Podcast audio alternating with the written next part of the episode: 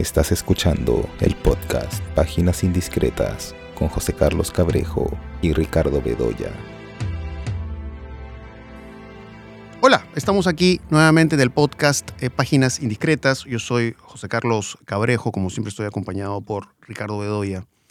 Y en esta oportunidad eh, nos interesa hablar del poder, básicamente por el hecho de que muchas de las imágenes televisivas y cinematográficas que hemos visto recientemente tienen que ver con eso, ¿no? tienen que ver con el ascenso al poder, tienen que ver con la coronación, pero también lo que hemos podido ver tanto en el cine o en las noticias es eh, la imagen de personajes que eran muy poderosos, de pronto habían llegado a la presidencia y caen. Entonces eso, ¿no? Es, eso es, digamos, lo que toca mucho estas imágenes que nos han rodeado. Y hablar del poder y de cómo esto eh, se refleja, pues claro, pues, es algo realmente pues, vasto, es, es muy amplio hablar eh, de ese tema.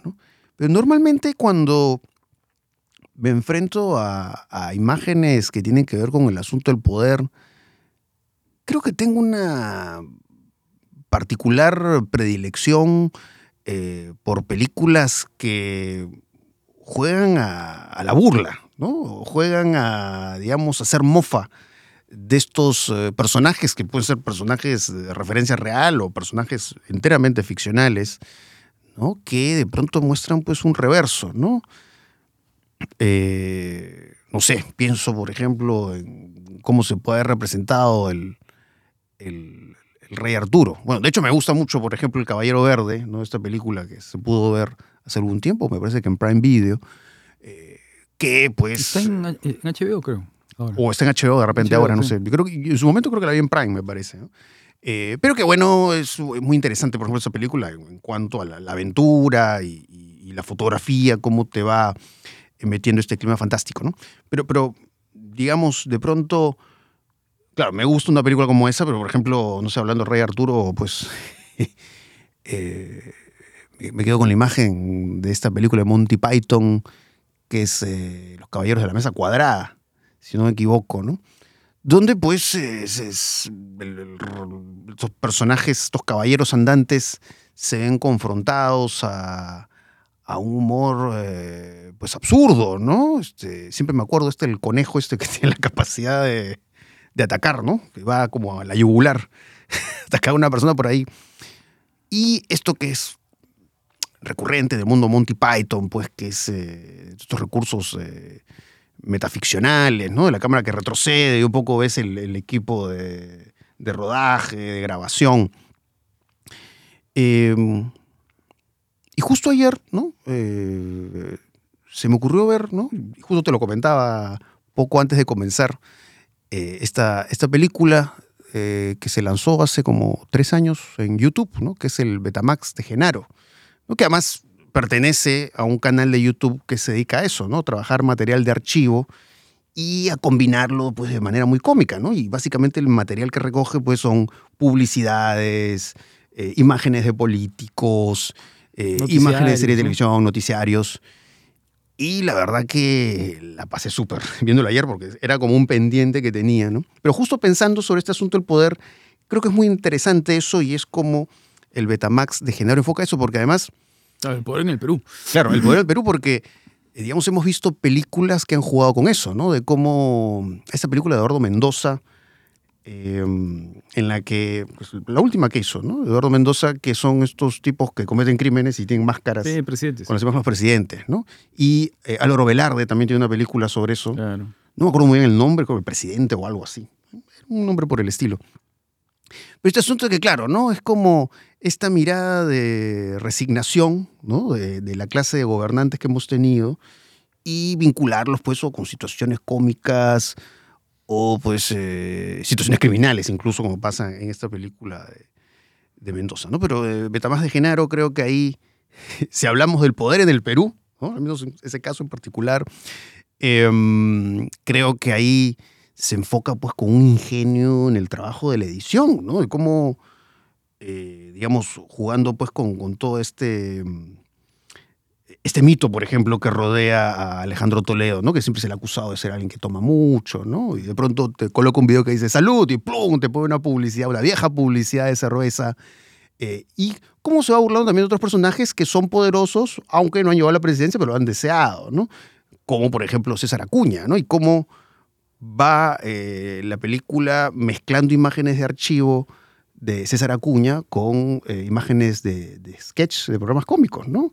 Además, siempre lo ha molestado a César Acuña, que se parece a Petipán, que era este actor eh, de baja estatura, ¿no? que aparece en programas cómicos. ¿no? Y de pronto vemos a Petipán con la voz de César Acuña, o al revés, César Acuña con la voz de Petipán. Sí, claro. Eh, entonces, digamos, esas imágenes del poder en las que hay este acto de burlarse, ¿no? Un poco como rebajarlos, de alguna manera, ¿no? ¿No? Sa- sacarlos, eh, digamos, eh, de ese orden en el que han visto estos personajes, ¿no? Es- Eso creo que es realmente muy interesante y son las primeras imágenes, porque como vuelvo a repetir, hablar del asunto del poder o hablar de reyes o hablar de presidentes es algo muy amplio, pero por lo pronto y por lo que he estado viendo y por las primeras imágenes que se me vienen, creo que eso es lo que de pronto puedo comentar, ¿no? De películas que, que me gustan, ¿no? Con respecto a cómo, cómo van enfocando el asunto eh, del poder. Pero no sé, en tu caso, Ricardo, ¿cómo es tu relación? Cuando, mm, no sé, pensé en este asunto del poder, la primera imagen que se me vino, ¿sabes qué? Es la de Sean Connery y Michael Caine, el hombre que sería rey, ¿no? Que son estos personajes que pronto llegan a un lugar casi mítico, ¿no? Eh, siguiendo la, no sé, pues la ruta de Alejandro Magno en, otros, en otras épocas, eh, y que pronto comienzan a adquirir un poder a partir de un engaño, de una ilusión, de una trampa, ¿no es cierto? Son, es casi una picaresca, ¿no? Eh, de- del poder, ¿no?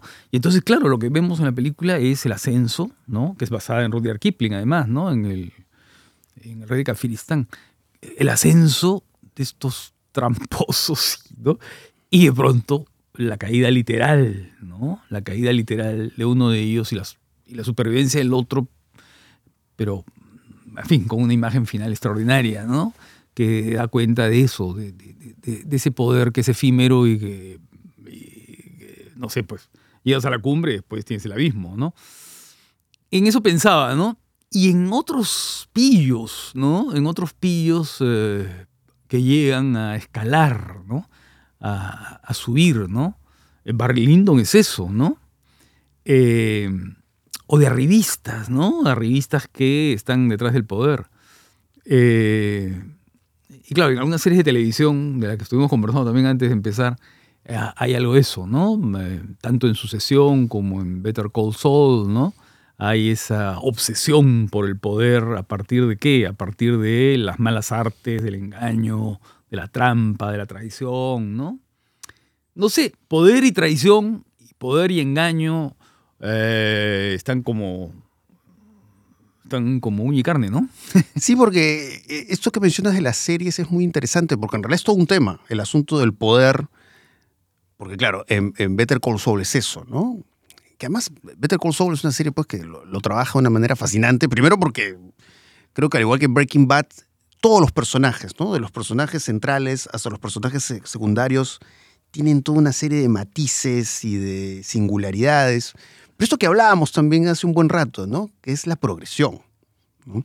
Y eh, eso es lo que ocurre eh, con el personaje eh, de Saul Goodman, ¿no? Que además tiene otro nombre, ¿no? Que es este Claro, Jimmy, eh, Jimmy McGill, ¿no? Jimmy McGill. ¿no? Jimmy McGill que se transforma en Saul Goodman. Gillis, no, McGillis creo que es. O McGill, sí, Jimmy McGill. Sí.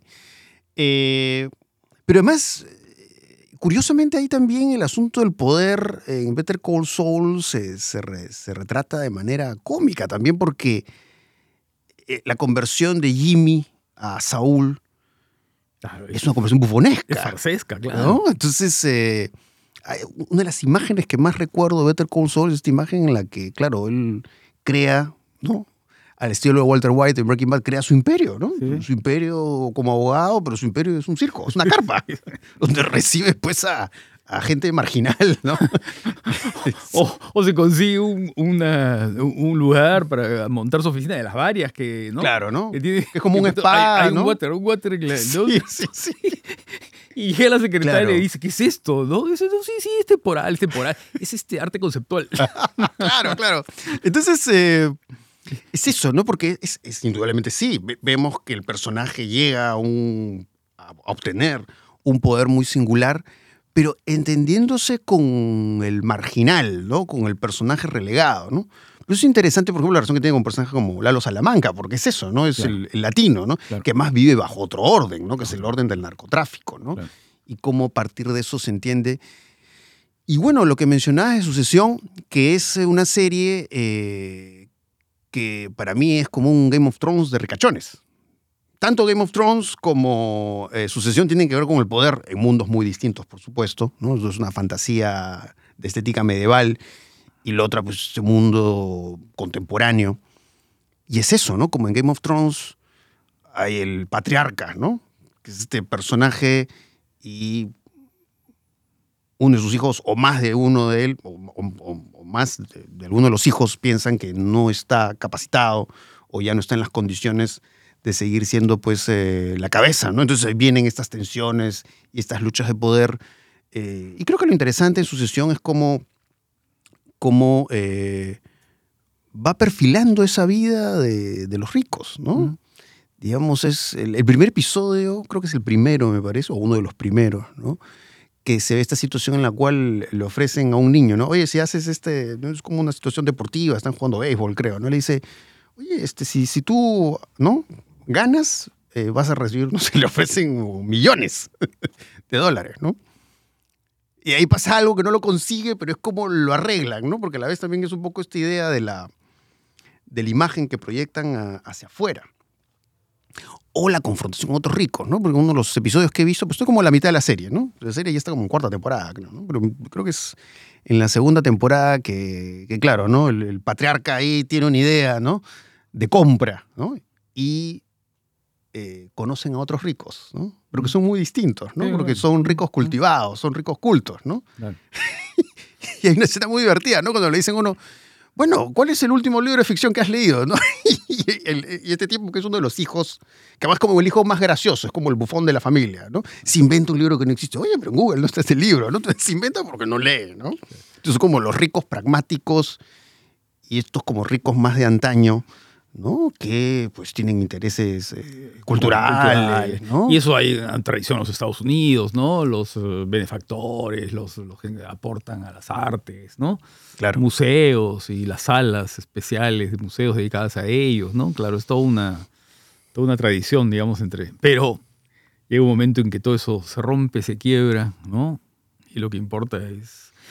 Oye, mira, eso es, eso es un paralelo con Hollywood, ¿no? Cuando tú piensas en, no sé, en los grandes magnates de Hollywood, en, no sé, pues en, en los Warner, en, en- en- en qué sé yo, en los Sanuk, en esos, era gente que estaba involucrada, ¿no? Y que tenían, ellos mismos ponían su nombre en la producción y tenían... Claro. Pero ahora pues está manejado por quién? Está manejado por marqueteros, ¿no? Claro. Gente que no tiene ningún, digamos, a ver, apego emocional a, su, a, su- a- a- a lo que son los productos, ¿no? Claro. Entonces, claro, ahora lo que se produce es contenido, ¿no? Claro. Contenido es totalmente intercambiable, ¿no? Claro que eso se ve en Babylon, porque en Babylon está Sí, el asunto del cine y el poder. Ah, sí, claro. ¿No es cierto? ¿no? Claro. Vemos los personajes eh, de Brad Pitt o de Margot Robbie que llegan a un momento de pico de popularidad y en medio de estas transiciones que corresponden pues a, a la historia del cine, cómo se va enfocando pues la caída, ¿no? Eh, y cómo la película de alguna manera se va tornando pues eh, cada vez más sombría, ¿no? Y además, curiosamente, a propósito de lo que dices, ¿no? El personaje de Brad Pitt es un personaje que valora el cine, ¿no? Claro. Que tiene, ¿no? Hay una escena que Hay un discurso pareja, ¿no? ahí, Un discurso da toda una apología donde, del, claro, del cine, ¿no? El De- de- cine, cine como eh, espectáculo y como, ¿no? Sí. Y, Y claro, y otros no lo ven así, ¿no? Esta mirada así más como... Quizá más parecía a la mirada que tú mencionas, ¿no? Que es, bueno, vamos a producir contenido, ¿no? Y esto pues tiene una funcionalidad económica, pero no es que realmente pues hay un aprecio, ¿no? Por el cine como expresión, Claro. digamos, ¿no? En todo caso, un aprecio del cine como un negocio. Ahora, este asunto de la, del ascenso y la caída, y en las series que hemos hablado, ¿no? Hay un, hay un autor, un ensayista español que se llama Jorge Carrión, que tiene un libro que se llama Tele Shakespeare, y que es muy bueno, ¿no? Y que va analizando un montón de series. Eh, y claro, cuando uno las ve, eh, claro, y uno nota esa esa por, porque es inevitable pensar en Lady Macbeth cuando ves Breaking Bad, digamos, ¿no? Esa conversión que va teniendo, ¿no? Eh, la esposa de Walter White, ¿no?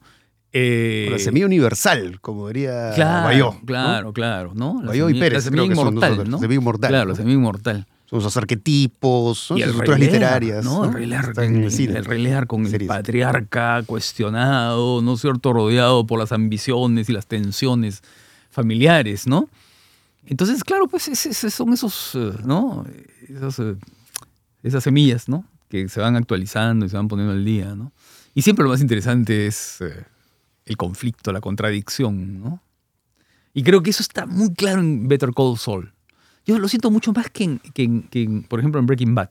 Porque en Breaking Bad, claro, hay ese momento en el que hay el giro absoluto de los personajes, ¿no? Sí. Eh, el hombre común, digamos, ¿no? Que se pronto se convierte en un despiadado personaje, ¿no? Y lo mismo pasa con la esposa, ¿no? Con la- En cambio, en, en, en, en Better Call Saul la contradicción está desde el inicio, ¿no? Es el personaje que puede a la vez ser por momentos cínico, inescrupuloso, despiadado, pero con rasgos de generosidad auténticos, ¿no? Eh, Claro, porque además fíjate que el, un poco la relación que establece el, el personaje Saul Goodman con, con la chica, ¿no? Que es interpretada por Rhea Seahorn, creo que se, se llama. Sí. ¿no? Que es buenísima. Es un excelente personaje y, y es fascinante porque a medida que vas viendo al personaje, ella va diciendo, pero ¿por qué hace esto, no? Porque además ella trabaja en este bufete de abogados y ¿por qué se va para el otro lado? ¿No? Porque lo que termina afirmándose en él y en ella es la contraposición a ese poder, que ese poder que no tiene piedad y si alguien le tiene que quitar su casa, se la va a quitar, ¿no? Y incluso en estos actos que son como infantiles, ¿no? que creo que va donde el personaje este de Hamlin, ¿no? Que es el rubio este El abogado, ricachón, eh, que es el abogado del Claro, ¿no? estudio, consolidado. Y le tira cosas a la casa, ¿no? Entonces, Claro, porque además, claro, es que, que- encarna de alguna manera, y eso es lo más interesante, ¿no? Esa especie de tensión que tiene el personaje de, de, ¿no es cierto? Eh, con el hermano, ¿no es cierto? La tensión familiar que viene desde la infancia, ¿no? Eh, por parte de los dos, además, ¿no? Porque, claro, son temperamentos tan distintos, ¿no? Uno es el temperamento burgués, acomodado, institucional, Claro. ¿no? El hombre que crea el estudio poderoso, ¿no? Y el otro es el, el- el desaforado, ¿no? Claro. El personaje que siempre fue un personaje al, al borde, en el- en lo- que se mueve por los márgenes, ¿no? Y, Como que el hermano además es un tipo con prestigio y que ha pasado por una mejor universidad. querido por todo el mundo, Claro. ¿no? Pero- Respetado, ¿no? Pero en los momentos, en algunos momentos, puede ser tan despiadado como, como, como el otro, Claro, como cualquiera. ¿no? Entonces hay esta especie de tensión permanente, ¿no? Claro. No son personajes que tienen un giro de guion, no, no. Son personajes que desde el comienzo, ¿no? Están, digamos, en esa especie de vaivén, ¿no? Están en esa especie de alternancia entre, no sé, entre, entre las estrategias más eh, espantosas, ¿no? Y cierta fragilidad personal y emocional, ¿no? Claro. Eh, ahora, esta idea que comentaba, ¿no? De la carpa de circo, de los ternos eh, súper sí, chillones, sí, ¿no? De, de- de este colorido tan singular. Eh, me hizo recordar la película, de todas maneras haciendo la precisión que por supuesto, yo, las películas son las películas y las series son las series, ¿no? Aunque a veces se parecen. Pero bueno, Es que las series se han ido han comenzado Claro. a parecerse a las películas y Sí. a- está a a adoptar estrategias, Claro. ¿no? Narrativas. ¿no? y son- aprovechar el formato de las series para profundizar los personajes, Claro. mostrar pues una serie de evoluciones. Pero quería apuntar una película que, claro, la película yo sé que tiene muchos fans, aunque yo no soy un fan de esa película, que es la película de, de Joker, ¿no? Película con Joaquín Fénix, que a su modo, quizás de una manera más esquemática, vamos a decir en comparación a Better Call Saul, encarna eso, ¿no? Es Mm. el tipo que también, ¿no? Es el, el outsider, es el tipo que, que vive en el margen, que tiene un problema psiquiátrico y, y- y digamos, esta, presencia transgresora suya se refleja en eso también, ¿no? En los colores del traje, en el maquillaje, en el baile desaforado en la escalera, ¿no? Y eh, se enfrenta a los ricos, eh, se enfrenta al periodista, ¿no? Sí, Que también lo usa pues como si fuera un freak, ¿no? Una criatura de circo. Claro. Eh, Solo que bueno, ¿no? Me, me parece que en Joker hay una visión del poder más maniquea, cuando en Better Call Saul es mucho más matizada. ¿no? Claro, mucho. Mucho más matizada, mucho más rica, a pesar de estas figuras en común que justo estaba eh, mencionando, ¿no? Claro.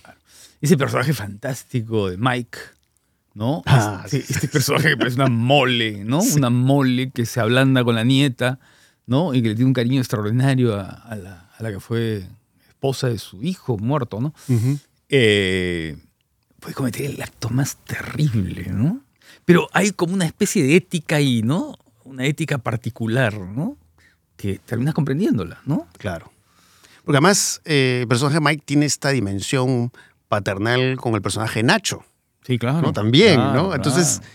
es como, como eso, ¿no? Es esa alternancia entre el crimen cometido de esta manera tan fría y el asunto cálido, ¿no? Porque además Mike se esfuerza por proteger a Nacho o por proteger, como tú lo has dicho, a otros personajes. Y cuando, que, y cuando tiene que cumplir la ley, Eso se lo tiene claro, ¿no? la ley lo cumple por más de que la víctima sea alguien cercana a él o que le caiga simpática o que tenga cierta vinculación con ella, ¿no? Claro. Es una secuencia terrible, ¿no? En la que, en la que cumple eso. Sí, pues, o sea, estamos, a ver, eh, mira, hemos comenzado hablando del cine. Eh, tú pusiste el, el, digamos, el ejemplo de, del Betamax de Genaro, que es un producto de YouTube, de una Sí. generación, ¿no es cierto?, de una era distinta. Y hemos pasado a las series, ¿no? Ajá. Pero yo creo que eso es justamente lo interesante y lo rico en esta época, ¿no? En la que, no sé, pues hay esta especie de diálogo permanente con tantas cosas, ¿no? Claro, porque son, entre son- narrativas, ¿no? Claro, porque yo diría que ahora lo que vemos de manera muy nítida en este tipo de series y en las películas, en las películas más atractivas, interesantes, en su construcción de personajes o en su visión de poder, es que claro, creo, creo que eh, no hay mayores fronteras expresivas, es como que las fronteras se borran. Se ¿no? borra, ¿sí? Porque además, eh, en el caso, por ejemplo, de, de Breaking Bad, eh, su deuda con el cine es muy notoria. Notoria, y lo deja, muy, que está- lo deja muy en claro. Está Además, la tomada del padrino, por ejemplo, Claro. hay más de una, ¿no? Claro, ¿no? La secuencia en la que él ajusta cuentas, digamos, con todos los que están presos mientras que el reloj va marcando determinada hora. ¿No Claro. cierto? Eso está tomado pues, la- de la famosa secuencia del bautizo del padrino. No, además, además, esta dinámica de Walter White que, digamos, él tiene esta doble vida, ¿no? Su, su vida como Mm. tipo dedicado a la- al negocio de las drogas y, y esta imagen que proyecta de Claro. un hombre cualquiera, ¿no? Que Claro. tiene su familia, ¿no? Pero por ahí me acuerdo alguna escena en la que está viendo cara cortada, ¿no? Sí, sí, sí. Entonces es, es, digamos, la idea justamente Claro. de- del personaje alimentado por las películas o que quiere vivir Así es. como esas aventuras de las películas. Y en Better Call Saul las alusiones al cine y a las películas en concreto son, pero en cada capítulo hay una, creo, o dos. Sí, sí, ¿no? sí, sí. Ah, menciones a películas eh, muy específicas, ¿no? Entonces sí, claro, es que hay una, pues están retroalimentados, es otra generación, ¿no? Claro. Es a ver, yo creo que esta generación de, lo- de los guionistas, eh, Vin Gilligan y estos, ¿cómo le llaman? Showrunners, no sé cómo le Sí. llaman, ¿no? Este, estos impulsadores, digamos, de, de las series, son de una generación que equivale un poco a lo que ocurrió en el cine de- americano con la generación de los 70, ¿no? Cuando, no sé, pues la generación de Scorsese, Spielberg, de, de Lucas y, ¿no es cierto?, de todos ellos, que llegan con ya una especie de imaginario cinematográfico creado y que están haciendo sus películas teniendo ese referente, ¿no? Hay como una especie ya de, no sé, aberración metalingüística, digamos, ¿no? Entonces, este, eso es lo que, está lo que ha pasado en esta era de la, de la televisión, ¿no? Es lo que pasa cuando tú ves estas series que estamos hablando, de las que estamos hablando y otras más, ¿ah? ¿No? Eh, a diferencia de los artesanos de Hollywood, que era gente de la industria, digamos, ¿no? Eran gente que se formaba ahí, en la, en la- en la- en la actividad, ¿no? No son la gente que viene de otro tipo de formación, ¿no? Claro. Pero sí, pues, ¿no? En el caso de Breaking Bad, eh, bueno, está la influencia del spaghetti western, que es, que es fuertísima, y del cine negro. Del ¿no? cine negro, cosa, claro, claro, claro. eh, y, acá, y acá también, en, en Better Call Saul también, ¿no? Sí. El cine negro es muy importante, ¿no? Estos personajes... eh, Mike, por ejemplo, es un personaje sacado, es un duro, es el típico duro, Claro. ¿no?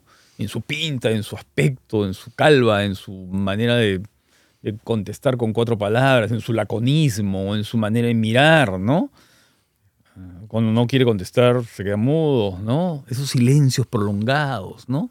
Es el típico duro de, de- de, no sé, de tantos personajes secundarios, ¿no? Eh, de, de los años, de los años 40, ¿no? Sí.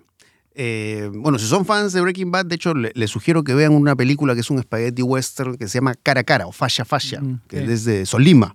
Sergio Colima. Porque, claro, ¿no? El, el- el- el argumento es muy parecido al de Breaking Bad. ¿no? Yo hace muchos años, no lo recuerdo bien. Mm. Eh, porque ahí es un profesor también, igual que Walter White, que, que, bueno, ya tiene una enfermedad, ¿no? Como Walter White también, Ah, que ya sí, es una claro. enfermedad avanzada, y se encuentra con un delincuente, ¿no? Que es interpretado por Thomas Milian, ¿no? Como Walter White que se encuentra con el, con personaje Jesse Pinkman, ¿no? Claro, claro, Y dice, bueno, pues si ya me voy a morir, me dedico al crimen. claro. Entonces, entonces a veces hurgando en, en estas películas así Claro, oscuras, poco conocidas, encuentras esos parentescos, ¿no? No sé si alguna vez eh, eh, los creadores de Breaking, de Breaking Bad habrán dicho, ¿no? Cuáles son exactamente sus inspiraciones, ¿no? Pero ahí es, es fascinante, ¿no? ¿No? Eh, lo, lo que uno va encontrando a nivel visual eh, y a nivel argumental, ¿no? Porque no- nos llevan pues una cinefilia muy amplia, un gusto por el cine de género y cómo eso lo llevan al mundo de la Lo televisión. conocen muy bien. Y además, como eso, aprovechando pues las temporadas, episodios, empiezan a profundizar los personajes y encuentras unas honduras. Y cómo te, te identificas, ¿no? Con ellos, por más que estén haciendo cosas terribles, ¿no? Como pasa con el cine negro, ¿no? Sí. Lo Y ahora, claro, porque antes las series estaban muy dependientes del guion. Ahora también, por supuesto. Los giros de guion y los personajes son muy importantes. Pero tú sientes que, a pesar de la diferencia de directores por capítulos, ¿no? Porque van variando los directores, a veces se repiten, pero en fin, hay como una multiplicidad de directores. Sí, Hay como un trabajo muy cuidadoso de la puesta en escena, ¿no? sí. el trabajo de, en fin, de, de la disposición de los actores en el encuadre, el uso de trabajo Sí. de los lentes, la profundidad. Es decir, eh, están haciendo un trabajo creativo, digamos, con lo que es la imagen, ¿no?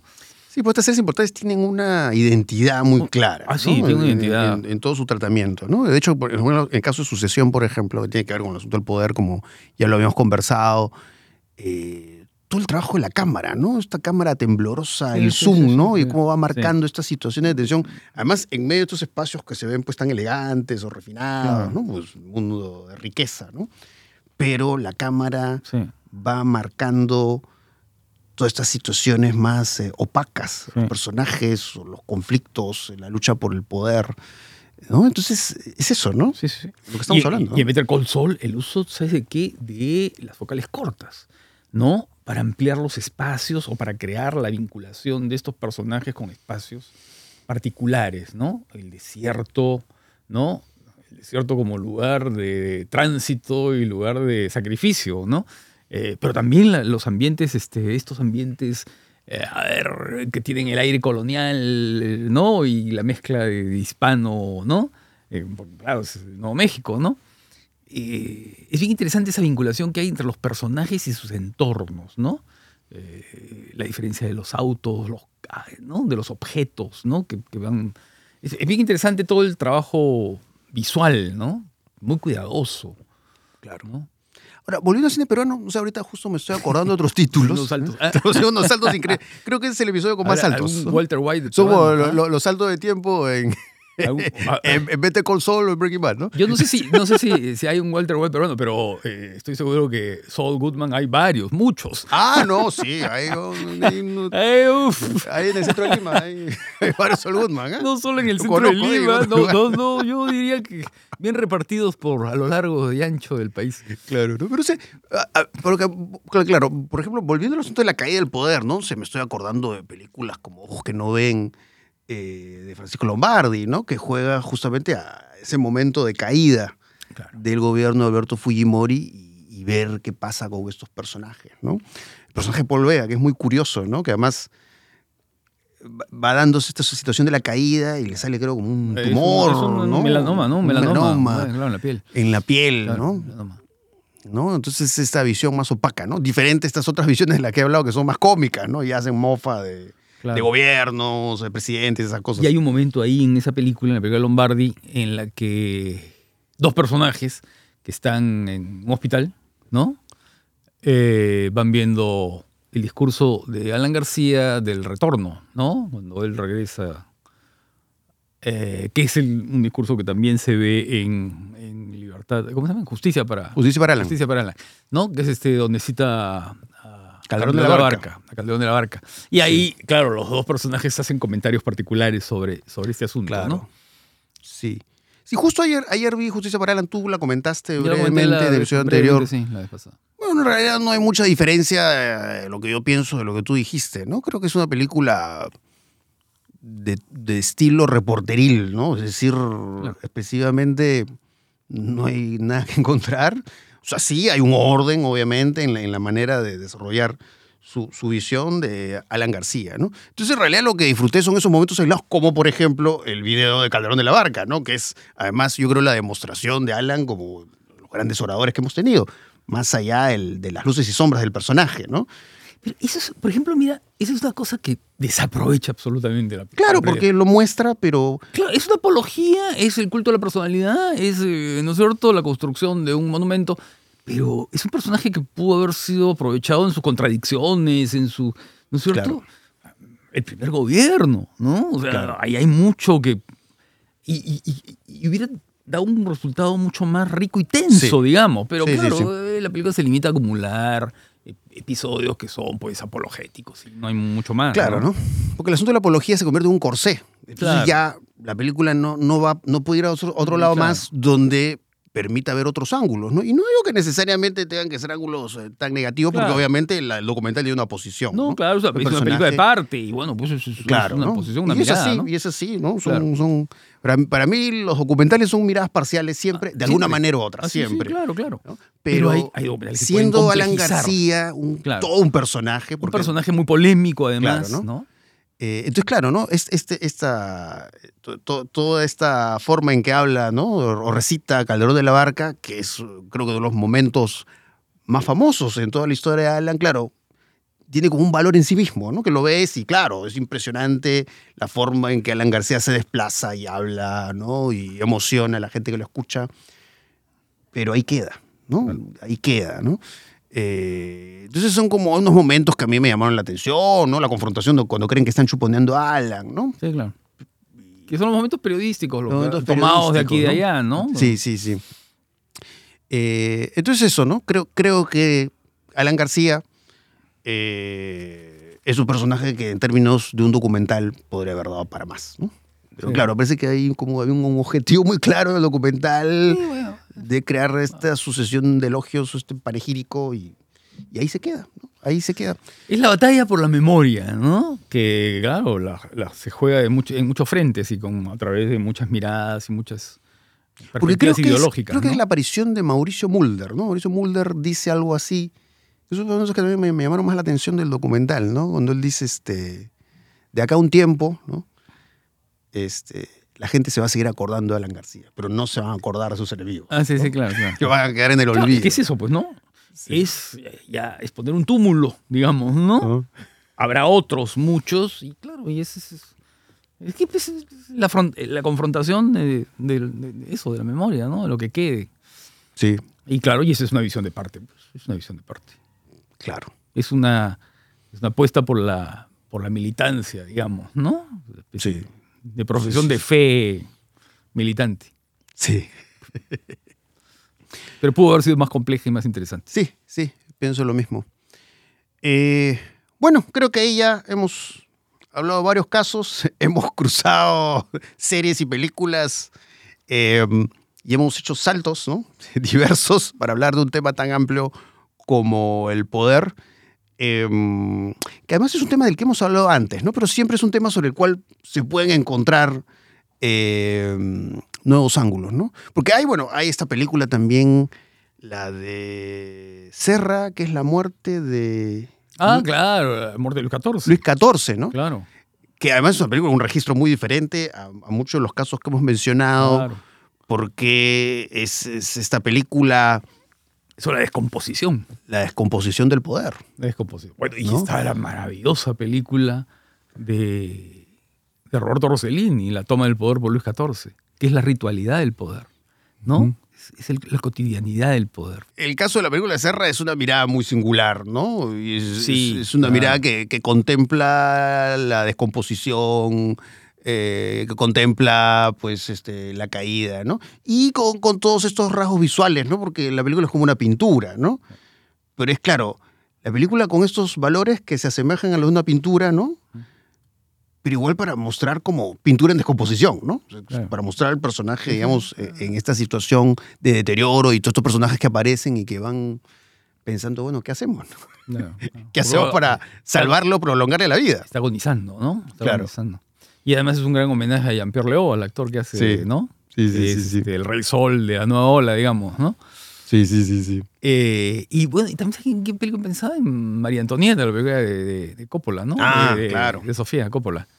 Sí, ¿no? Curiosa esa película además porque, digamos, hay ciertos juegos temporales ahí en cuanto a, por ejemplo, claro, cómo se ambienta en, en- en estos, la película en estos días previos a la Revolución Francesa, eh, pero pues estas piezas musicales en las que bailan música de los años 80, del siglo pasado, ¿no? Claro. Para mostrar pues un personaje que es como adelantado a su tiempo. Es una chica, es una chica de- ¿no? del ¿No? siglo XX, digamos, este, pero atrapada en Sí, Versalles. sí, sí, eso es algo muy, muy singular en esa película de Sofía Coppola. Bueno, eh, hay un, rey maravilloso, ¿sabes en qué? En la en Campanadas a Medianoche de Orson Welles, ¿no? Es, esa película extraordinaria.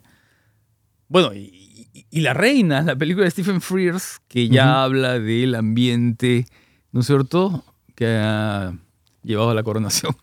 Sí, No, esta especie de monarquía sí, que todavía usa el ritual sí, de hace muchos siglos, sí, sí, sí. a la coronación de Pero Carlos. podríamos hablar de Spencer también.